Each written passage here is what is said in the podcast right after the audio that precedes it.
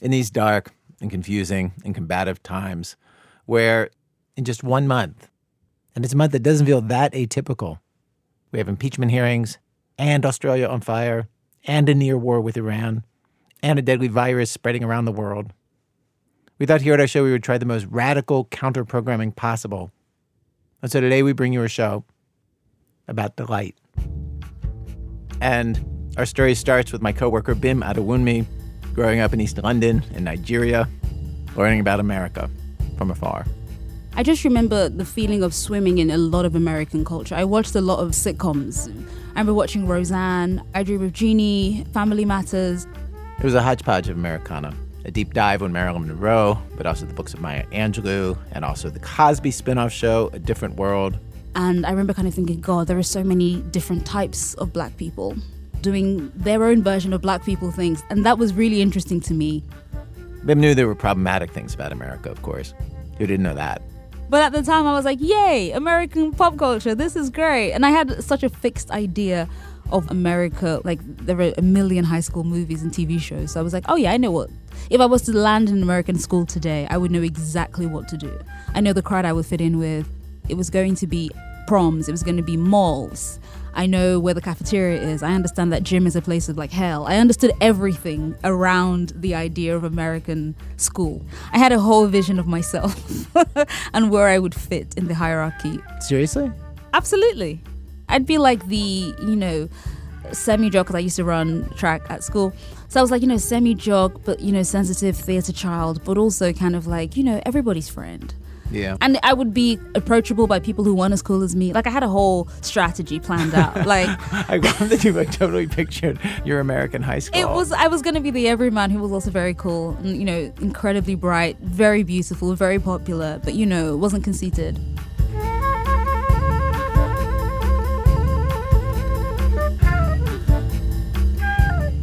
It seemed a shame to waste all this knowledge that I had about how American society functions by me being in England. It was like, well, what good is all this knowledge here? If you have the knowledge, then you want to be tested. I wanted to be tested. And the only real test is to actually live in America, to live that life. And so, when she was 19, after high school and before college, the, they don't call it high school and they don't call it college where she's from, she decided, I'm going to do it. I'm going to take the test, live the dream, go live in America. In fact, not just any old part of America, but a quintessentially American corner of America. And that's summer camp. Summer camp's an institution that didn't really have in either of the countries where she'd spent her childhood, Nigeria and England. She was hired by a company that brings in teenagers from overseas to work as counselors, and she was assigned to a camp in a very un British location, just outside Santa Cruz, California. We were amongst redwoods, like some of the most ancient, most majestic things ever on the earth. Like they've seen fing dinosaurs. So we were between the redwoods and the ocean. And I was like, man, you just don't get vistas like this in East London. It felt like so American, like to be in nature like this. Hmm. And we were sleeping in cabins, and I was like, yeah, this is a camp, all right. In fact, over and over, she found herself seeing and doing things that she'd only encountered in American pop culture. Like, for instance, she ate in an old fashioned diner with round stools at a long table and a waitress in a striped blouse who called her honey.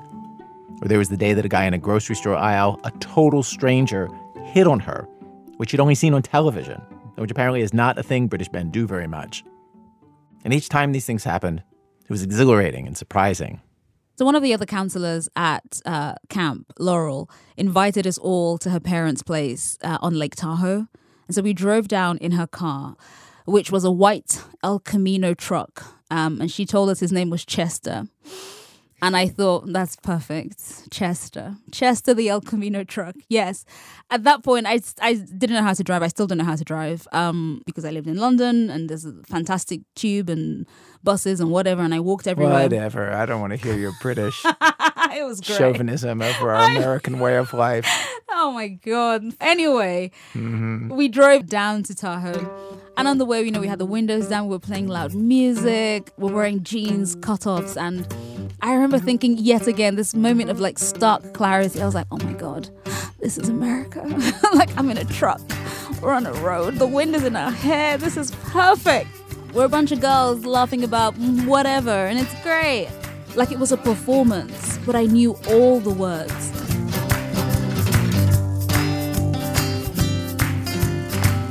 So you guys are playing the radio. Are you singing along with the radio? Yes, classic road trip style. And uh, do you remember what songs? I re- oh, I do remember one song, Super Girly. That was the year that Norah Jones's album Come Away With Me came out. Mm-hmm. I don't care what anyone says. That album is a banger. I love it still. Um, Norah Jones's voice is just perfect. And I remember the lead song, uh, Don't Know Why, was on the radio every single day. And I remember us singing it, you know, the final bit where she kind of sings, My heart's in something, something, whatever. And then she says this great line, and You'll be on my mind. And I remember we would sing that and we put our hands to our chest and we would kind of like extend our arms and be like, You'll be, and we would all sing it. But you'll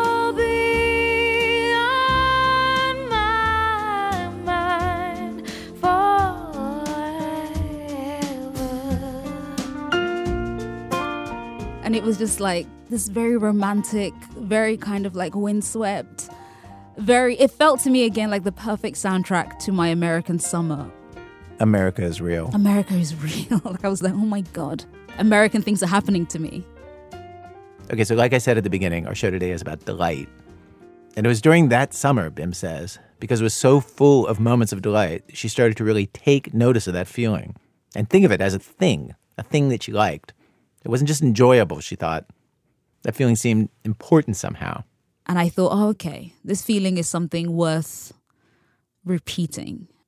And the idea that you can go and look for delight and you might find it was, I think, fully planted that summer.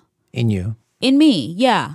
Like if I actively sought out delight, I might be able to find it and replicate it forever. So I thought, okay, we'll just keep doing that. That was kind of like a way of organizing my life. By the way, a very un British way to organize her life, Bim says. To embrace delight wholeheartedly and unself consciously. Fundamentally, I'm fighting against every urge in me, which is kind of like, don't, don't do that. Because I'm I'm still British. I can't help that. So I'm always just thinking to myself, just kind of like, oh, is that too much? Like, I feel I feel very much like somebody's disapproving nanny. Stop that. That's too much emotion. You know, there's a reason why our national sound is a tut. Stop that. Stop. That's it's an admonishment. It's like stop it. You know there used to be a, a talk show and the, the, the theme song was a little child singing this very sing-songy voice it'll never work it'll never work. And that is how i feel about was, most things. that would never be a show here. But this kid just started out this soul voice and then all the other like a chorus of voices joins it. it'll never work. And i just and i remember it's it just make every time i see that i'm like aha that is the spirit of britain So there's this poet that I discovered um, a couple of years ago. He's called Ross Gay, and he's written a book where he basically keeps track of the things that delight him. And that's things, that's people, that's moments, whatever. And the word he used was negligence. He said it's a negligence if people don't take the time to honor the things that they take delight in, but more importantly, that they share the things that they take delight in. And if you don't do that, there's there's a loss there. You have to do it to achieve humanity. You have to share delight. And that's what we're going to be doing today, right? Yes, that's exactly what we're going to be doing today. We're going to think about what delights us, why it delights us, why it's important to cultivate delight. And with that, let me just hand over the show to you. You'll host the show from here. Okay, you want to do the part where you say from WBEZ Chicago? I really do. Okay, hit it. do I say WBEZ? Sure. Okay. From WBEZ Chicago, it's This American Life. I'm Bim Adewunmi. Stay with us.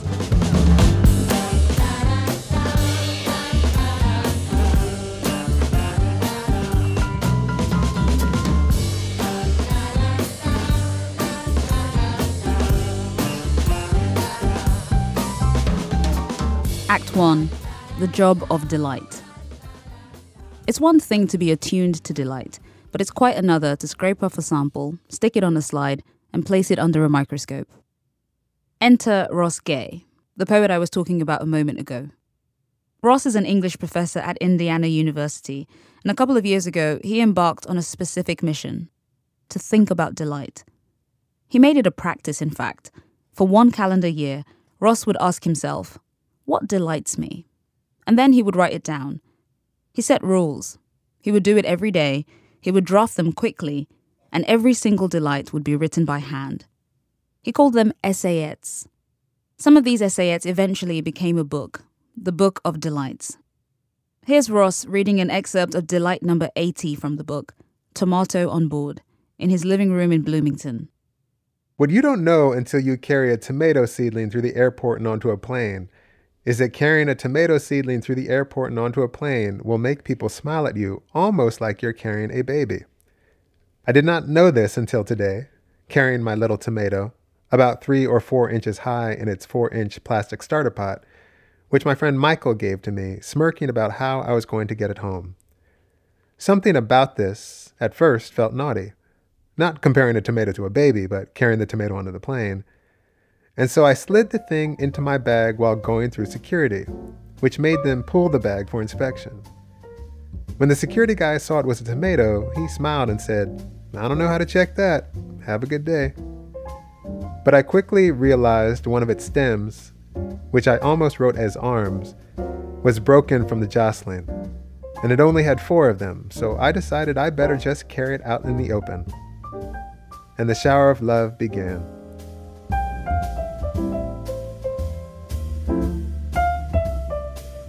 Before boarding the final leg of my flight, one of the workers said, Nice tomato, which I don't think was a come on. And the flight attendant asked about the tomato at least five times, not an exaggeration, every time calling it my tomato. Where's my tomato? How's my tomato? You didn't lose my tomato, did you? She even directed me to an open seat in the exit row.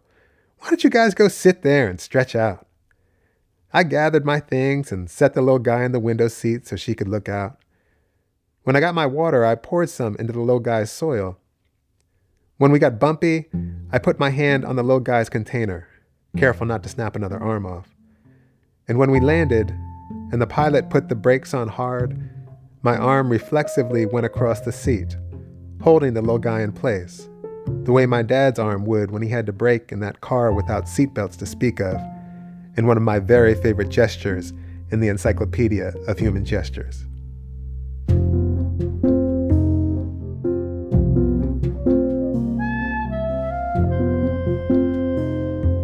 The Book of Delights is a series of daily snapshots into one man's habits and pleasures. If you ever wanted an essay about the specific sensation of applying coconut oil to a shower damp body, that would be delight number 101. Airports and the people Ross encounters in them come up a fair bit. His garden, where we spent a very delightful afternoon talking about bumblebees and potatoes, is the location of many a delight. Some of the delights in the book were things that surprised him, while others were looking back in time, memories of people no longer here. A lot of them featured familiar faces in familiar places. Ross was getting to reassess his environment and consider it through a new lens, a delightful lens. I was learning as I was going. And frankly, I was probably learning how much some of these things delighted me. The question is always, why does that delight me? What does it do to a person? to study delight, or as it emerges, to study joy every single day for a year? What do you discover? One of the things he discovered is the mechanics of how to find delight every day as a discipline. Because delight doesn't just arrive, you need to actively go looking for it. Being in a, in a state of uh, like trying to train your curiosity and trying to train this sense of not knowing delight and curiosity are really tied up. Like you have to be okay with not knowing things, or you have to be actually invested and happy about not knowing things. The Book of Delights is a peculiar thing, an undertaking of serious academic rigor that also makes you feel good. Those things aren't meant to go together. The book offers up many thoughts on what delight is, or what it could be, but it never defines it explicitly. The takeaway is that delight, while important, is hard to pin down. Reading the book and talking to Ross about this made me feel like I was floating on a chemically enhanced, but perfectly legal in 11 states, cloud. I began to think of him as a sort of personal delight guru, And so my questions for him began to take on the strong whiff of a patchouli joss stick. Did you end up with a grand unifying theory on what delight is? no. no, but I did end up with what feels like a kind of beginning theory of what joy is. And like, I just had an image. And delight is like the butterflies flying around and landing on the thing that is joy. Right. See? Patchouli. To Ross, an important part of delight is that it's an invitation. By loving something, we allow other people an opportunity to love it too. Sharing. Tapping someone on the shoulder to say, hey, look. So often I feel like I've had the experience of walking through the world and not seeing anything, and then someone's like, Did you see how that, you know, you don't see it until you see it. And then when you see it, you're like, Whoa. We just had a bunch of people over here the other night, and there was this one of them, uh, this couple had this little kid, and so he starts yelling, Rainbow, rainbow. and what do we do? We were all in here talking, being adults. Boom, we ran outside and started looking at the rainbow. Thank you. Thank you. It's like, come gasp with me. Come gasp with me. This is unbelievable.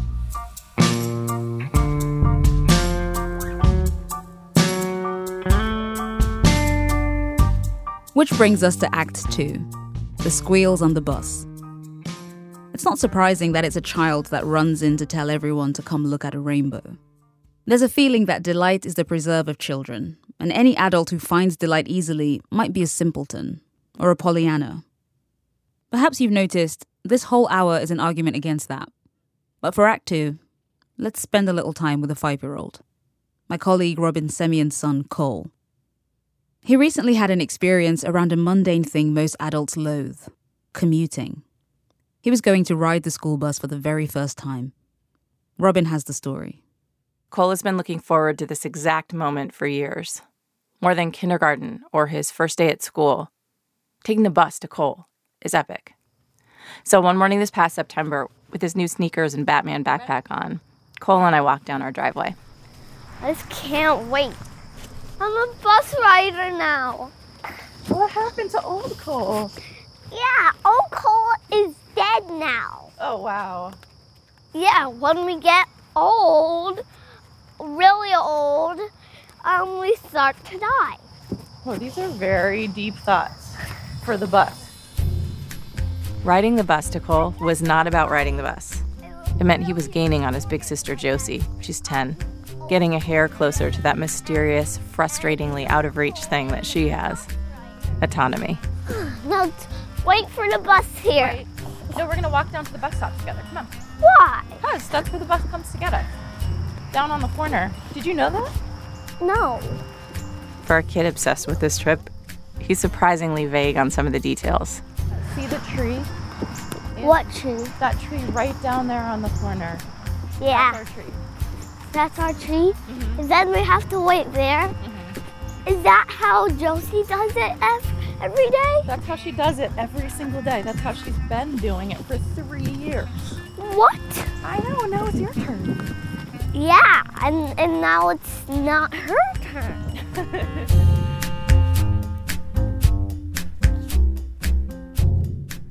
we get to the corner and wait. Hey, good morning. Our neighbor Ian pulls up sees us and gets out of his car. How Guess what? I'm waiting for, for my bus.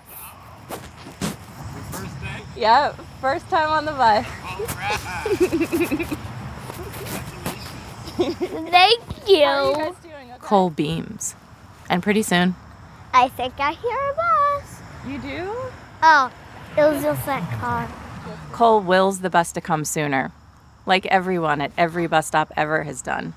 I think I think I heard my my bus. It sounded different. I think I heard it.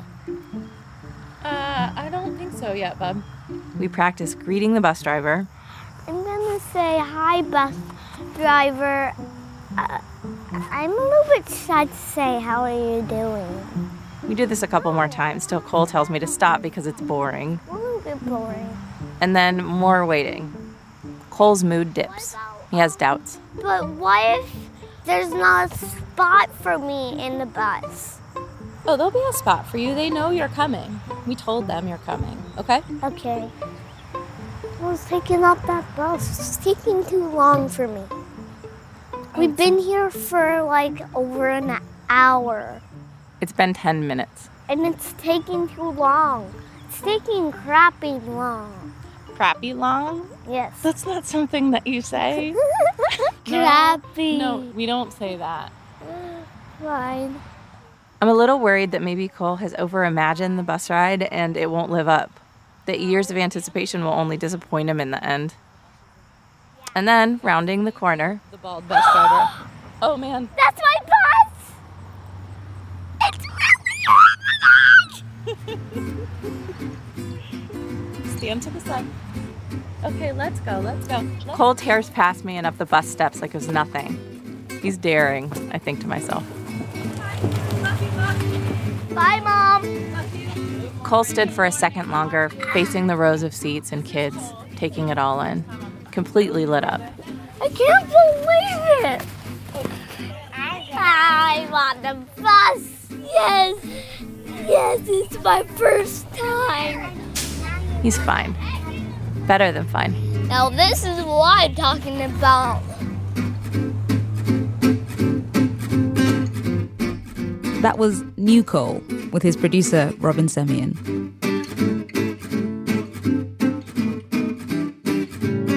Act 3 Mrs. Meek shall inherit the earth.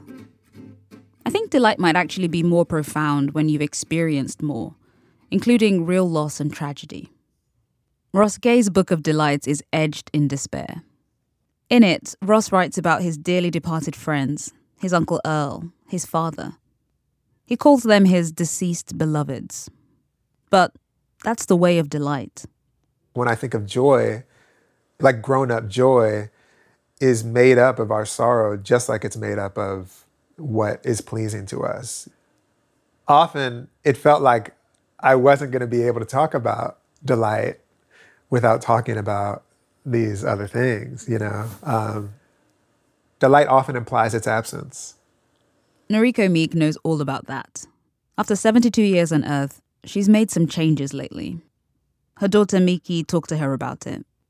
My mom is 72 years old and in this new phase of her life where she's all about doing whatever she wants. I'm glad for her, but sometimes it's kind of annoying.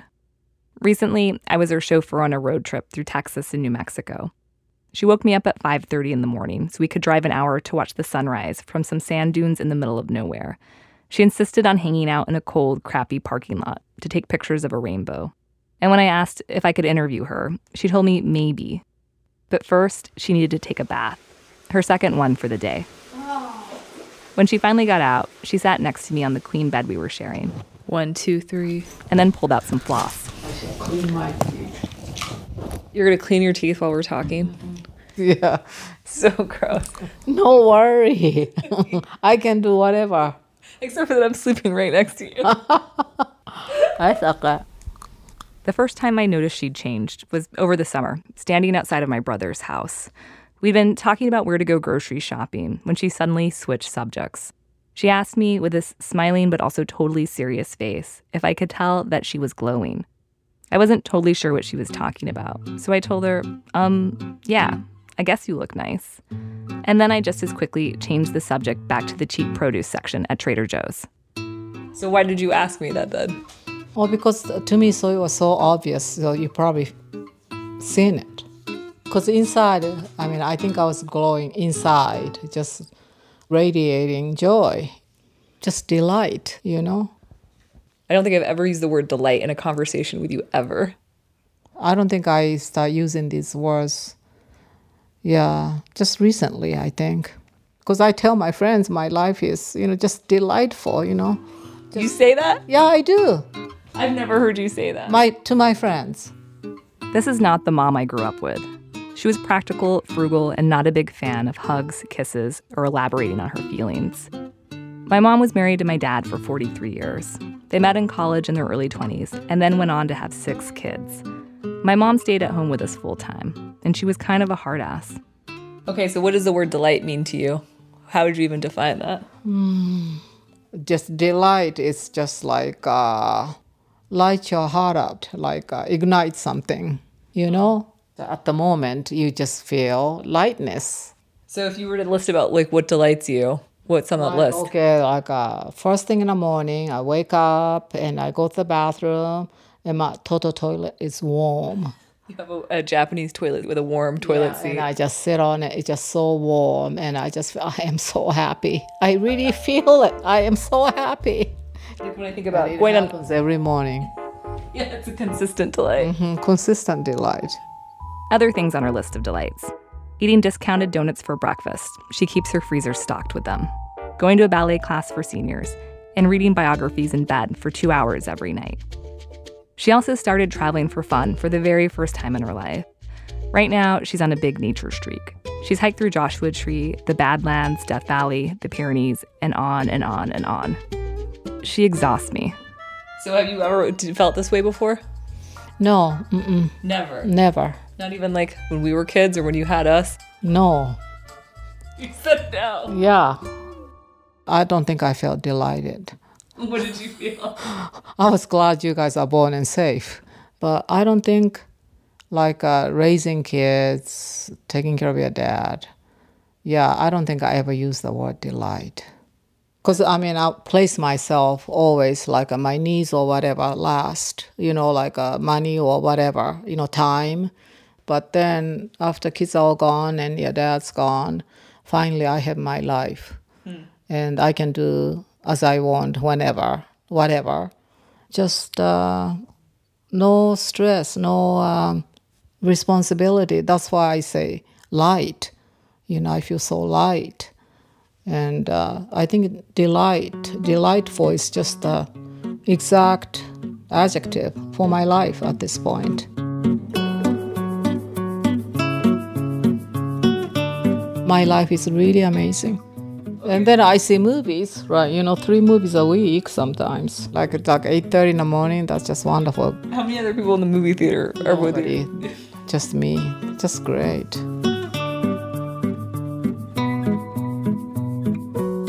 After my dad died four years ago from cancer, my mom completely fell apart in a way I'd never seen her before.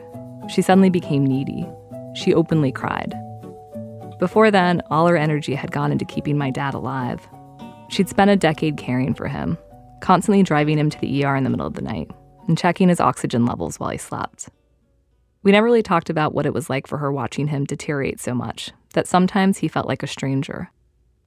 But then, when he was suddenly gone, all the feelings she'd pushed down came out in this big, devastating wave.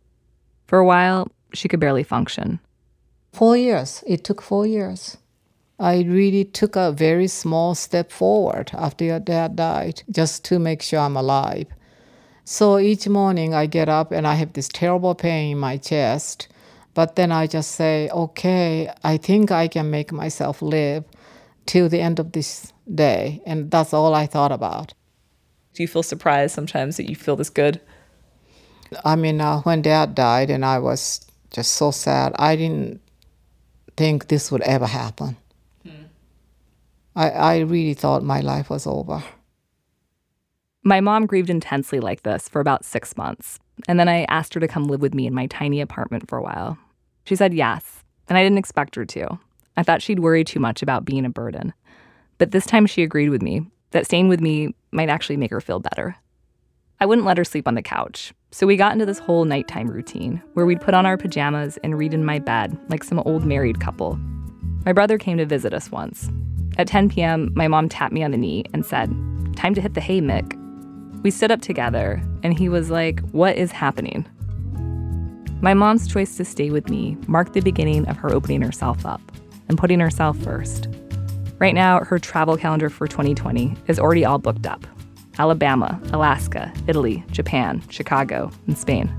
Maybe because my life is getting shorter, that pushes me to be more uh, courageous. Yeah. You know, so every day I wake up like with some expectation, anticipation. Yeah, on my calendar, there's nothing I don't want to do. Um, If dad had stayed alive and been healthy, do you think you could still feel the way that you do now? Probably not. Isn't that terrible? Because uh, with him, I my life, you know, I'll have more responsibilities. He will be number one in my life, and then and then uh, my needs will come after his. Yeah, so it just almost sometimes sounds like, oh, I'm glad he's gone. You know, I'm not saying that, but because he's gone, this is the life I have, and I just want it to be delightful. You know, I think it's okay. It is okay. Yeah. This question's kind of us dumb. That's my mom telling me she thinks my questions are kind of dumb. Why is it dumb? Delightful. Just too annoying. People think you're really annoying. Yeah, I think so. That's why, you know, I don't know why you want to do this because uh, the people think, oh my gosh, I'm so sick of listening to her. Just so self absorbed, you know. And so, what would you say to that? But I'm sorry, I am, I, I do feel that way, genuinely. And sometimes I feel like I earned it.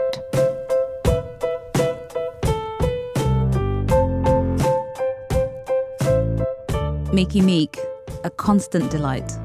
Also, a producer on our show. Coming up, would you call yourself a dealer of delight? Hmm. Are you the feds? I'm a dealer now. I knew it was a setup. Knew it. Um, yes, I'm pedal delight. I'm slanging delight. You know what I'm saying? I'm on the internet corners. What you need, what you need, I got it. That's in a minute from Chicago Public Radio when our program continues. It's This American Life. I'm Bim Adewunmi, taking over the show from Ira for the day. Yes, we are coming over here, stealing your jobs. Today's show, the show of delights. Stories about how we go about making and feeling and actively seeking out delight, which is all around us, by the way. The poet Ross Gay, ambassador for delight, writes about a time he was in New York and saw a man feeding a pigeon perched on his shoulder. He looks closer and sees The bird dipping its head into the hand the man must have been holding very near to his own face, so that the feeding was not only kind of romantic, but alluded to that original feeding the bird experienced a mother dropping masticated victuals into the tiny chirper's gaped mouth, which is, after all, the first romance. It sounds like something out of a children's picture book, doesn't it? Feeding, caring, being companions to our animals. And with that, we've arrived at Act 4 The Elephant in the Bedroom. Disa Scav has a job that's out of a children's book. She's a night zookeeper at the Denver Zoo. So while most people are asleep, she's doling out snacks, checking the animals are warm and cozy, turning out their lights, and saying goodnight. Dana Chivvis recently spent a night with Disa at the zoo. Being at the zoo at night is like being backstage hours after a play has ended. The public is long gone, the vendors have packed up their Dippin' Dots and zoo swag. The paths that wind around the animal exhibits are empty and dark, and a little creepy. I follow Disa's flashlight as we walk around. Disa, your job is very dark. Yeah, but you can't see where you're walking. Usually it's just her, the security guards, another night zookeeper, and 3,000 wild animals. Disa has the best job in the whole world. It's the best job in the whole world. See? We walk into a building through a back door, the special zookeeper entrance. Disa turns the lights on, and I see something I've never seen before an elephant on the ground on his side. Sleeping. Describe it. So, Chuck is sleeping. Oh, he's waking up. He just stretched his back leg out. He's got to push up with his front feet, doing some uh, upward facing dog stretch. And now he's ready for some food. Each of the 450 different species at this zoo has its own nighttime routine. And Disa's put them to bed so many times by now, she knows their individual sleep preferences. Where they like to sleep, how they like to sleep, with whom they like to sleep. There's a lady lizard who uses a male lizard as a mattress, and lemurs who cuddle in branches.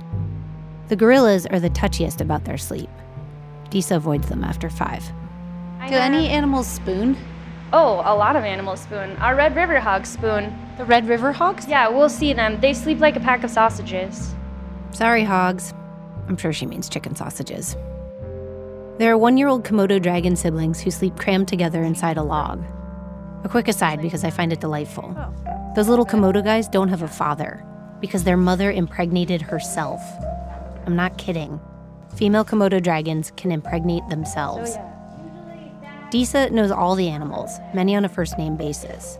she checks on Daphne the crocodile and Coco the porcupine, Murray the moray, and Fern the bongo. Fern? Hey, Fern. Fern's trying to eat my microphone. He wants a treat. We're just saying night night. These animals know Disa. They have a relationship. They're not alarmed to see us. In fact, a lot of them seem expectant, like they've been waiting for her to come by and tuck them in. In the kangaroos section, everyone is crouching in a group. Good night, Ruse. Bakari the zebra is still standing up. Zebras can rest on their feet. Good night, sir. Bugsy and Boo Otter literally cannot wait one more second for their dinner. I was gonna play you a bunch more cute animal sounds here, but my editor said move it along. So here's some music instead.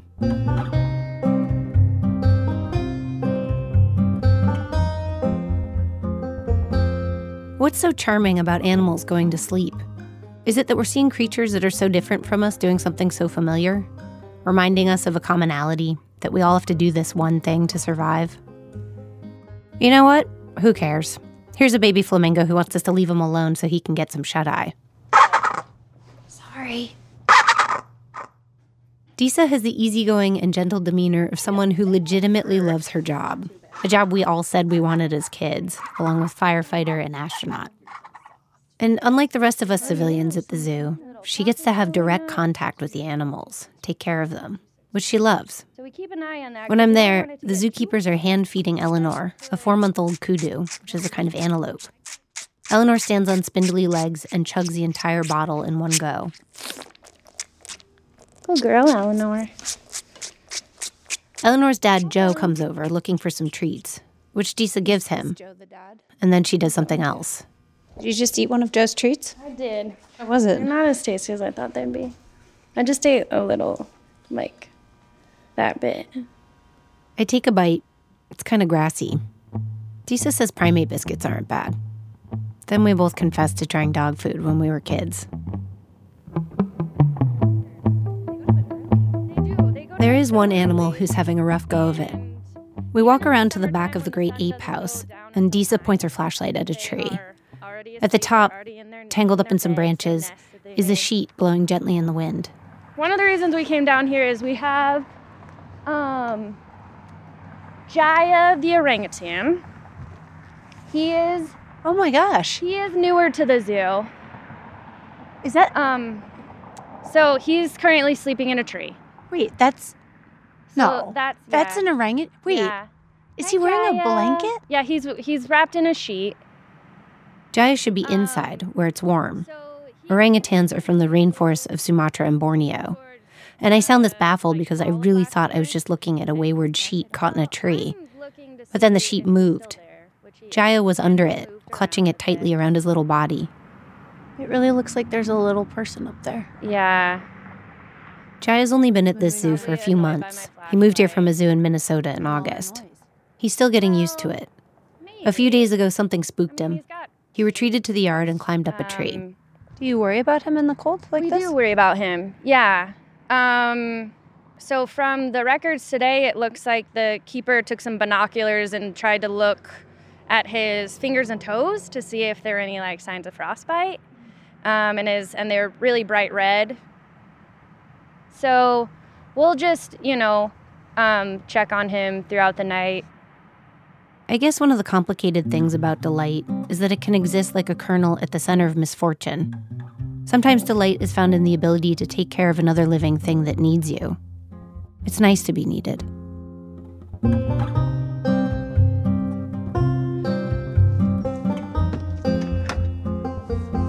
Do you have a favorite animal? Um, my favorite animal is Rudy the rhino Why? because he's the best. Why is he the best? He's like a puppy. Yeah. So he's really gentle and nice. And mostly, I think I love Rudy because um, most of the animals that I have built a kind of relationship with because I see him all the time is usually because like I give them food. Rudy, I do not give him food, but he will like come to me when I call him. Like if he's outside and I need him to come inside because it's too cold, I call him and he'll come over. yeah, he like responds to me and I don't know, he's my best friend. This thing about Rudy and what a nice guy he is. What if the joy we get from interacting with animals, the idea that we can have relationships of mutual affection, is a total illusion? What if the truth is that, for these animals anyway, our relationships are mostly transactional? Does the delight then disappear? Or maybe that is the transaction. We give them food, and they give us delight.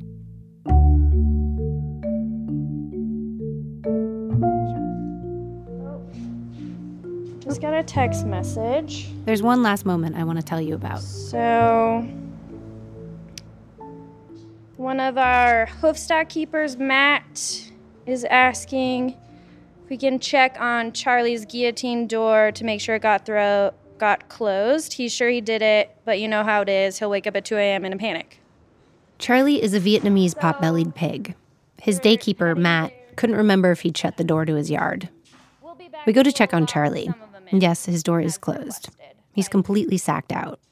He's made himself a big nest of hay, somehow managed to cover most of his body with it, his head included.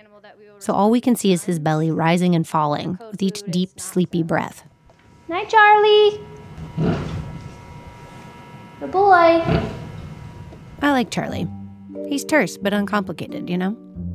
He knows his name, he recognizes that Disa is talking to him, and he responds. They're communicating across species. For me, this one short interaction contains all the magic of her job. Disa and a pig are talking to each other.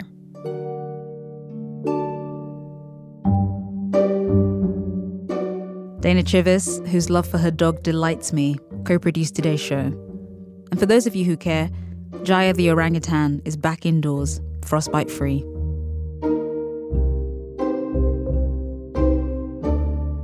Act 5 Delight at the end of the tunnel. I suspect it is simply a feature of being an adult, what I will call being grown, or a grown person. Again, Ross Gay. To have endured some variety of thorough emotional turmoil, to have made your way to the brink, and, if you're lucky, to have stepped back from it, if not permanently, then for some time, or time to time. This is delight number 100 Grown. Kind of grownness. Ross goes on to talk about the importance of seeing things as they are, in the moment, where you don't feel panic or despair or doom. And knowing what I have felt before, and might feel again, feel a sense of relief, which is cousin to, or rather, water to, delight. This last story is about someone who's defined by delight, but then loses it. I first got to know her through her blog, Little Known Black History Facts, which is one of my favorite things. It's an affectionate parody of the Black History Month rollout of African American excellence that happens every February. But the achievements on this site, they're all made up. Things like inventor of the church clap or first person to put more than 25 barrettes in one child's hair at one time. You know, black people stuff. The person behind these perfectly observed jokes is one of the funniest people I know. Her name's Tracy Clayton, although you may know her as Brokey McPoverty on the internet, where she has legions of fans. Tracy ran Little Known Black History Facts for five years. She's the creator of so many of my favorite things, but Little Known Black History Facts is the one I think about most often, even if Tracy doesn't. Do you remember anything from that ridiculous vlog? No. There was Derek Morris, who was the first person to rap loudly to himself while standing at a bus stop. Don't like him. No, there was How dare you? there was Haverford Bliss, and he was the first person to renege in a game of spades. You know what? I don't even play spades. I just know that that is a bad thing, I think. There was also George G Money Spencer, who was the first. he was the first person to end every sentence with "It is what it is." Mm, yeah, that's AKA the patron saint of reality shows. Because they say that all the time. Exactly. At the end of the day, it is Yeah. what it is. no. Uh, another great one was Tracy and I are friends now, but I was a fan first, a big fan. What makes her comedy so good is her incredible observation skills. She works from a position of what the Southern writer Kiese Laymon calls black abundance. Her references come from her own black American experience, growing up in Louisville, Kentucky, as well as wider culture. She marries high concept to the very silly, and Little Known Black History Facts was just one of the many things she created. Tracy's a one woman production line of golden internet content. That gifted brain of hers spots delight and amplifies it. In fact, it felt like Tracy's entire life was about cultivating glee. And then, seemingly at the height of her powers, she just stopped making stuff. She lost her ability to feel delight. I felt like I was laying on the bottom of the ocean floor and looking up and like I could see like the sun and like people on the beach somehow, but I'm just like miles and miles and leagues and leagues away from it. Things got really bad for Tracy. And for her, that was extreme because delight wasn't just a job, it was also her identity. This is a story of what happened when things went dark for Tracy and how she made it back to a place of delight.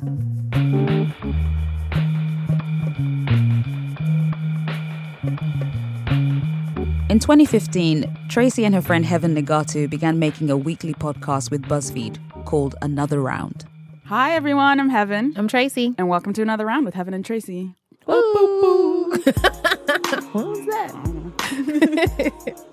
There was nothing else like it at the time. Two black women trading witty banter and talking about the stuff that was important to them, fueled by their natural chemistry, and of course, given the name of the show, a good amount of booze. Another Round did so much, so well. Interviews with academics, comedians, and MacArthur geniuses like Lin Manuel Miranda and Nikole Hannah Jones. They even interviewed then presidential candidate Hillary Clinton. But that was only part of it. Their show was funny, intellectual, thoughtful, and also deeply, brilliantly silly. I loved their quizzes. One of Heben's masterpieces was a multiple choice quiz on fake names. Or, as she put it, Is this a, a white man's name or just some syllables I mashed together? British edition. Uh, British people already have super They weird be names. just doing the most already. Anyways, in this quiz, Tracy had to guess which of the names Heben was reading belonged to an actual real person. all right. Frim Fram Fiddlesworth. Prim Pram Willoughby. I quit. Tristram Hunt. Rim Ram Pendleton. I'm gonna say it's one of the last two. I vote for Tristram. You're correct. Oh my God, Tracy, I'm so proud of you. Another round was a hit. They were doing live shows, selling out venues across the country and abroad. They won awards, they sold merchandise. Heben and Tracy were being recognized by fans in the street. As it grew, the show was getting more demanding to make. It needed more money, more staff, more time, and they weren't getting any of that. Then Heben left BuzzFeed.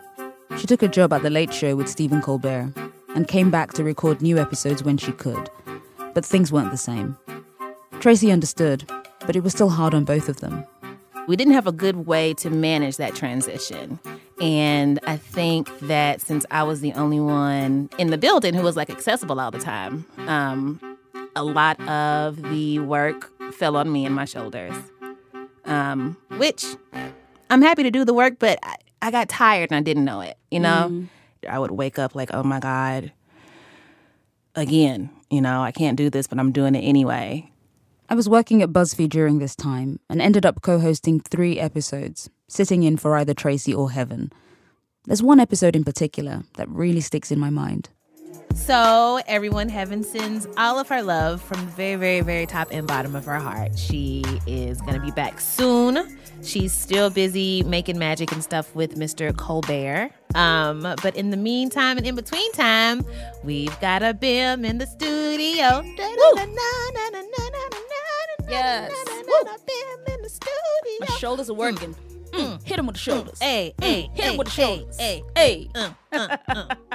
It was a ridiculous time. That sounds like so much fun. it was the funnest episode. and I think afterwards, I was chatting to you and it was like, okay, well, we finished that up. We, you know, done recording. And I, I was like, so what are you up to for the rest of the day? And you said, back to bed for a depression nap. like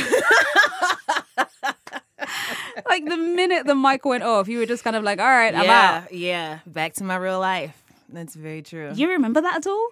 No, not that. I mean, I remember that episode and Mhm. that stuff, but I don't remember the depression nap stuff. And I think that's because I was depressed and like your memory just doesn't, it's not there. Also, when every day feels like another day and another day, it's just like, I couldn't even tell you like what year that happened. Mm. But, um, Uh, it, it sounds sounds about right. I feel like that's the theme for a pretty long period of my life. Listening back to the episodes of the show that aired during this dark period, it's hard to discern that anything was amiss.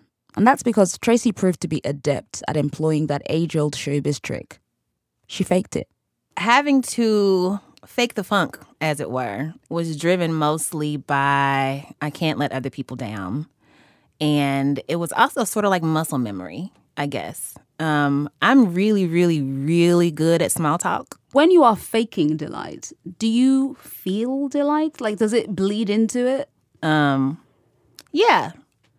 Um, I I would kind of like get lost and like kind of caught up in the conversation. So I did have chances to get kind of like carried away. The effects were not long term, Mm-hmm. but um, it did give me a nice little little break, little pockets of okayness here and there.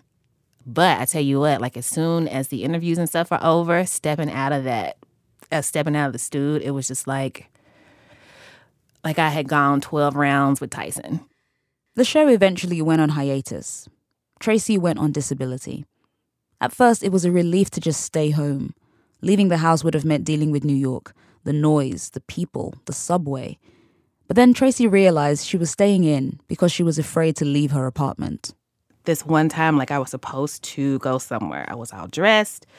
Somehow, by the grace of God and whoever else was watching, like I was dressed, I looked decent, I didn't look depressed, quote unquote. And I got to the door of my apartment and I thought about the trek on the subway and I was like, I can't. And I just I didn't go out. I put myself through all of that, like getting dressed and like it had taken hours for this to happen. And I'm fighting with myself, like, be kind to yourself. It's okay if your eyebrows don't match. It's okay if it's taking you four hours to get ready. Just do it.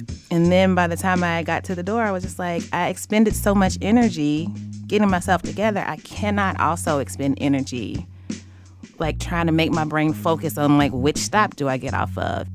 She did less and less, and the fact that she was doing less made her feel even worse. She turned her quick, talented mind inwards, turned herself into a target, and was relentless at attacking herself. She couldn't turn it off.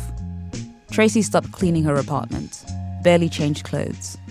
I just remembered being in my room on my bed. The entire place is a mess. And I was just laying there and I was just thinking about how nobody knows, you know, that right now this is where I am. And I remember getting my phone to text my friend Teddy, who lives in Louisville. And I was just like, I'm having a tough time and I just need somebody to know it. And he was very gracious. He was like, you know, I'm glad that you reached out and I know it now. Um, but I don't know, there was something about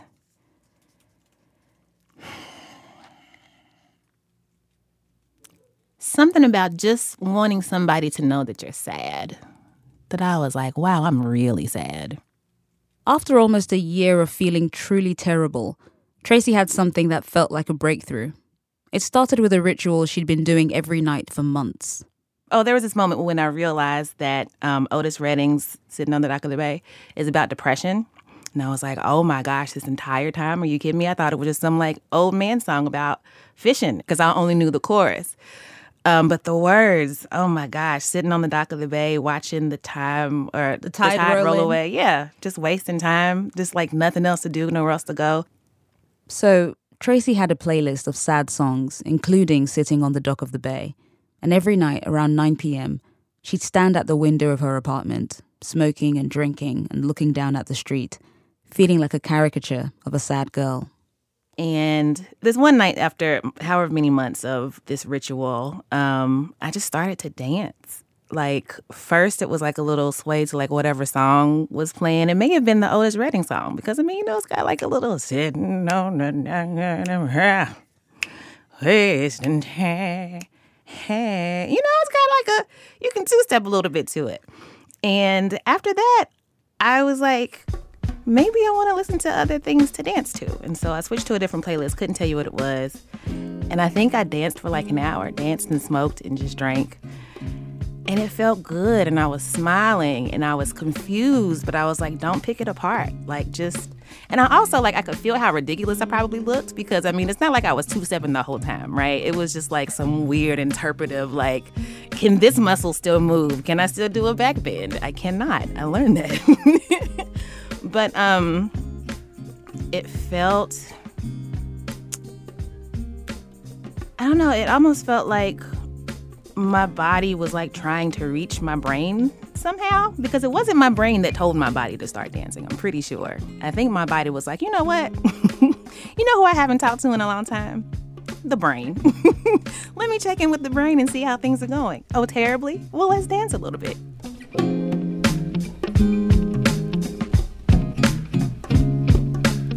During these months, she also looked at professionals, and she chose a couple who looked like her, understood her.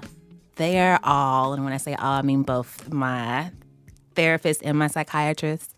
Don't know how it happened, but they are both black women. Yay. They will both do um, not interviews, sessions online. So I didn't have to move, leave my house when I couldn't. I didn't have to put on pants when I couldn't. One day I got emotional because I woke up late and I forgot about my appointment. So I'm on the little Skype or whatever. And I had my bonnet on. And I was like, I'm so sorry that I still have this bonnet on. I know it's not professional. And my therapist said, It's okay. I wear one too. And I was like, Every black girl should know what this is, you know? and since then, I just show up in my bonnet like, What's up? Eventually, sometime last year, Tracy found herself asking variations of the same question. She thinks Heben might have mentioned it. It was this Is there anything good that your depression has given you? It sounded perverse, but she couldn't stop thinking about it, couldn't stop mulling the question. And she found that thinking about the answers made her feel good. When she mentioned it to her therapist, she told Tracy that finding something good in a bad situation could be a good sign of healing. And I was like, sounds fake, but what do you mean? and she was like, um, she said the thing where like it helps you connect with your emotions better. I don't know what that means. I don't know what it means to connect with an emotion. Like I feel it. I Mhm. recognize it. I don't want it. I don't like it. You know, I'm ignoring it. I guess that's what she means. Yeah, I, I, I think you're answering the question. All right, you check that off my to-do list. So, with the question in mind, Tracy started writing in a brand new journal, not unlike Ross Gay's Book of Delights. She calls it a gratitude journal, which sounds earnest and, yes, she's aware, not very cool. It's a simple practice. A couple of times a week, she writes down what she's grateful for. When she started, she didn't have much faith. a few months ago, I'd have been like, this is just like the most ridiculous. You know, it's not going to work. It's like, you know, people are like, get up and walk around the block and you won't be depressed. Yes, I will, you know? and eventually, this gratitude journal is going to turn into a chore, another thing that I can't keep up. That has not happened at all. Like, it really helps to remember good things that Mhm. happened to you. It's been shockingly effective. In his delight essayette, Bird Feeding, the poet Gay witnesses a man feeding a pigeon in the park. Less than 30 seconds later, he watches another bird, a tufted titmouse this time, swoop down into the hand of a different, wholly unconnected person. A lovely moment, twice over. But he wouldn't have noticed that second bird, he said, if the first bird hadn't prepared him to see it. Tracy's fans thought of her as their first bird, not only a delightful person by herself, but also a doorway to more delight. Now, she's figuring out how to be her own first bird, to develop a system to do for herself what had previously come naturally.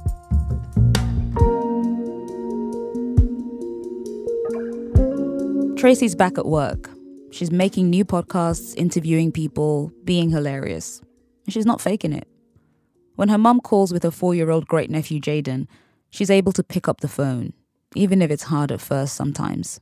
she had called. I answered the phone. I'm like, yeah, not doing great. I kind of want to get off the phone. She was like, okay. And then she calls Jaden in. And I'm just like, uh, I don't, because he's got so much energy. Like, you know, when I don't have the energy, he still has the energy. So sometimes I'm just like, get this kid away from me, you know, like loved him, loved him to death. But like, I just couldn't do it in like times of like high stress.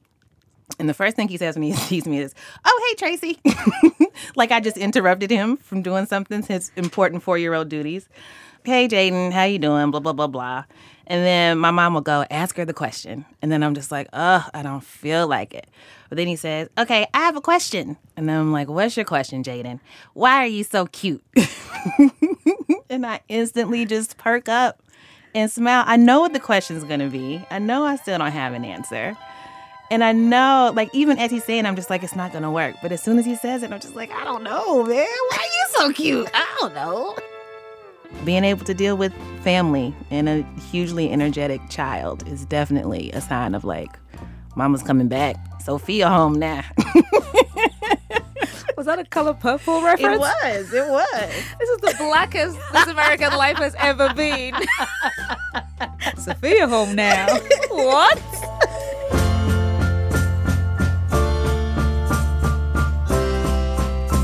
Tracy Clayton is the host of the podcast Strong Black Legends.